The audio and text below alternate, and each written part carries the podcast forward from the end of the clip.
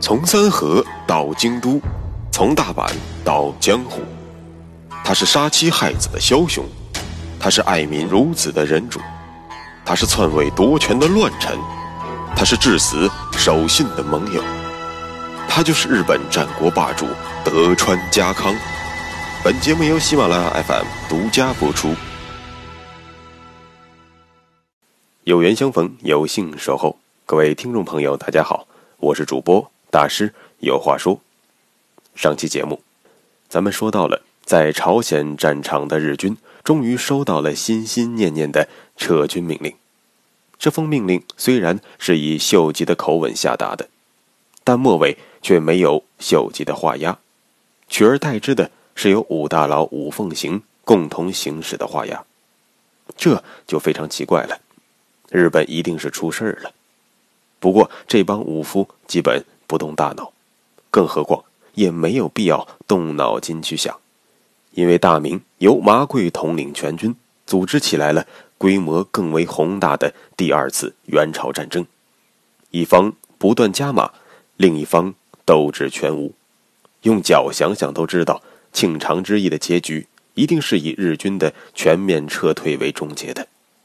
而当众将一门心思就想着渡海回家之时，又有谁真正在乎下达撤军命令的是谁呢？对了，顺便要说一下，咱们主要讲述的对象不是丰臣秀吉，更不是大明帝国的抗日援朝，但是作为爆发于日军撤退过程中的陆良海战，这是大明和朝鲜水师共同送给日军的最后一波福利，咱们还是要稍微交代一下的。收到撤军命令。位于港口的日军纷纷撤退，而战船不足、位置不佳的小西行长却被落下了。但是他并不慌张，因为此前他已经和岛津义弘约定好了，由义弘率领船队前来接应他。但是很快，他俩就知道这次撤退之路将布满陷阱。对于明朝水师联军来说，陆良海战基本构架是这样的。负责封锁陆良出海口的是大明水师统领邓子龙，他的任务是准时关门；而大明水师统帅陈林猫在前方的隐蔽之所，朝鲜水师李舜臣猫在侧翼。他俩的任务主要是择机打狗，战斗细节不用描述。岛津义弘和小西行长虽然成功跑路了。但是他们的小弟可就没有那么幸运了，超过万名日军沉入了大海，喂了鱼虾。不过明朝联军也付出了相应的代价，大明水师统领老将军邓子龙阵亡，朝鲜水师统治李舜臣也英勇战死。不知道为什么，每次提到李舜臣。总会想到英国皇家海军之魂纳尔逊上将，因为他和李舜臣的结局非常相似，都是在结束战争前的最后一战战死疆场。正如美国死星上将乔治·巴顿所说的那样，或许一个士兵最好的归宿是在最后一战中被最后一颗子弹打死。我想，或许真是这样。因为你的生前是荣耀，而你的身后是和平。书归正传，咱们说回到日本战国，清朝日军蒙受的损失是相当巨大的。可是费劲巴拉打了好几年，唯一的收获就是加藤清正从朝鲜给秀吉快递回去的几只老虎而已。哦，大家别误会，秀吉不是要开动物园。也没有明武宗朱厚照那样的特殊癖好，只不过是想要借助虎肉虎骨再多活他几年。可是，这上天是公平的，做大劲儿的丰臣秀吉，不管吃什么，也不能挽回他身体每况日下的结局。一五九八年，秀吉在病榻痛苦挣扎了三个月之后，撒手人寰。死之前。他把独子秀赖和武大佬武奉行叫到身边，一一嘱托，而言语之中，再也没有了喊打喊杀的霸气，流露出的也只是对人世间的渴望和对独子未来的担忧。这就是所谓的“人之将死，其言也善”吧。之后的桥段大家并不陌生，我们中国人习惯称之为“托孤”。当年刘备把阿斗托付给了诸葛亮，曹睿把曹芳托付给了司马懿，都是一样的过场。我们来看看秀吉所托之人究竟是哪几位。理论上讲。一共是十个人，也就是咱们前面提到的共同画押结束战争的五大佬吴奉行。咱们先来看看五大佬：德川家康、前田利家、毛利辉元、宇喜多秀家和上杉景胜。其中景胜原本是替补队员，但由于原来名单之中的小早川龙井已经先秀吉一年。离开了人世，上山景胜也就接替龙井，成为了五大佬中的一员。我们花些时间，简单来看看这所谓的五大佬的成分。德川家康就不说了，以超级忍者的心态，坚挺的把秀吉送走了。秀吉去世之时，家康五十五岁。前田利家咱们比较熟悉，秀吉去世之时。利家整整六十岁。当年，他和秀吉共同侍奉信长时，两人关系就不错。虽然后来隶属于柴田胜家集团，但是在建业合战之中，李家主动退出了战场，一枪未发，并且在秀吉大军压境之时，主动放弃了抵抗，秀吉自然也就投桃报李。让前田利家成为了百万担大名。在诸多书籍中，前田利家被高度评价为了忠义之士，但是非常抱歉，平心而论，我并没有看出他忠义体现在哪里。建越合战，他临阵脱逃；大军压境，他主动投降；少主蒙尘，他听之任之；家康强横。他俯首帖耳。如果说这样都能算作是忠义之事，那这世上的好人也太容易当了。我最初是不能理解秀吉怎么会把自己只有七岁的宝贝儿子交给这样一个有奇强倒戈前科的人。不过，当我回望一五九八年的日本，才懂得了秀吉的苦衷。因为除了前田利家，秀吉再也找不到任何一个人能够用情感去化解家康的野心了。因为，他们那批从金崎之战就在一起摸爬滚打的老兄弟，确实不剩几个了。不管怎么说，利家始终是把前田一门的利益放在了首位。可以说，他是个不错的朋友。但并不是一个值得托付的人。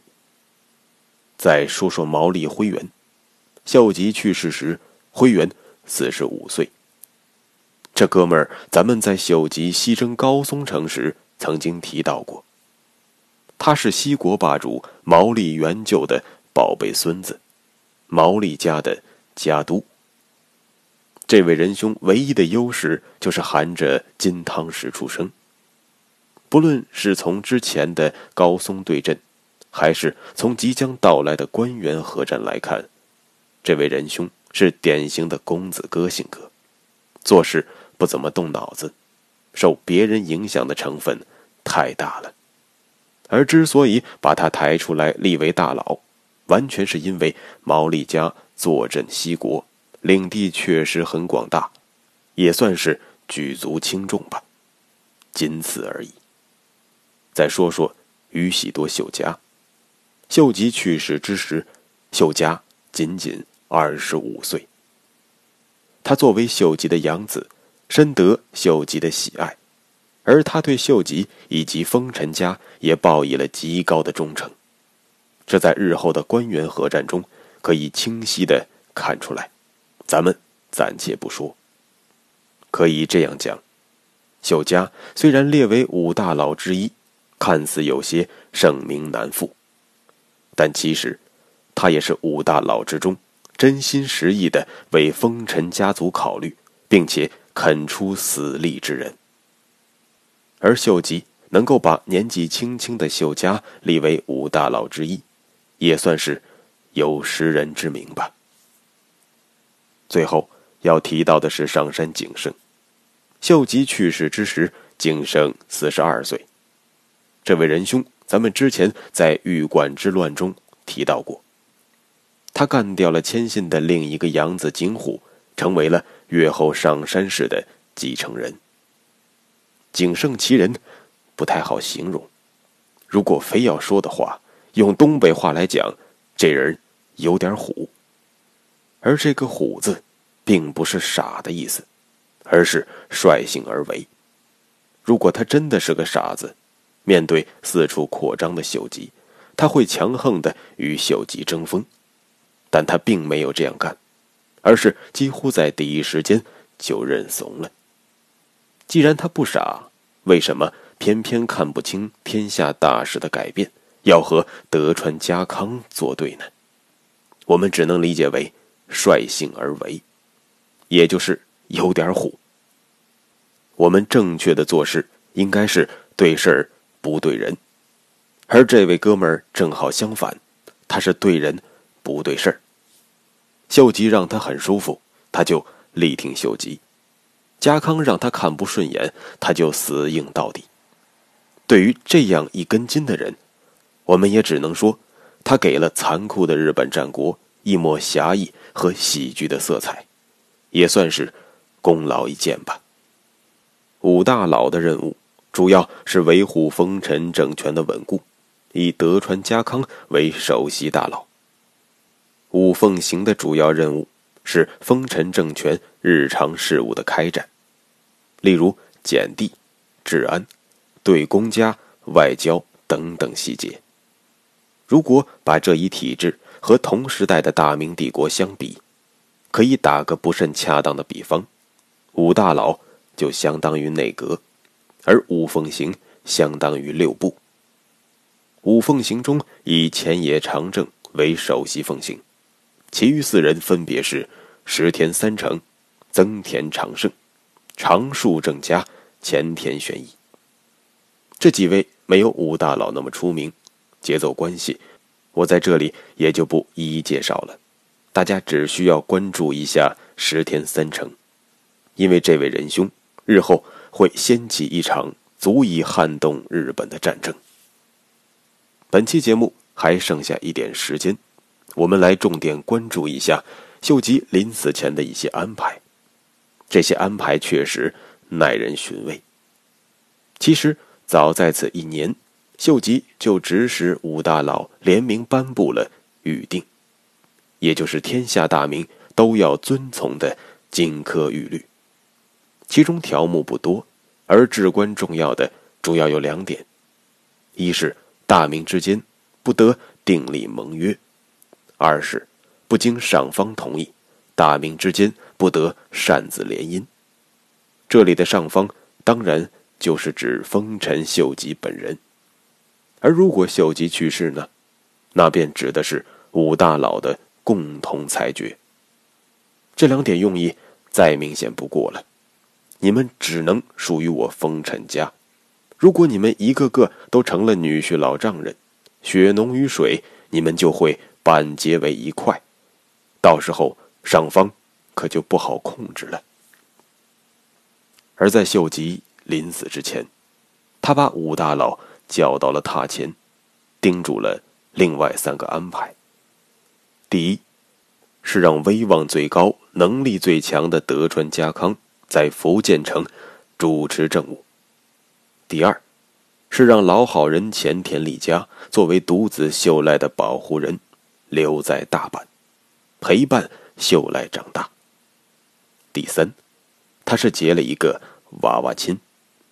秀吉安排让独子秀赖成年之后，迎娶家康继承人秀忠的女儿千姬为正妻。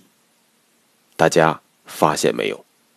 看似三条安排，其实共同指向了一个人，那就是德川家康。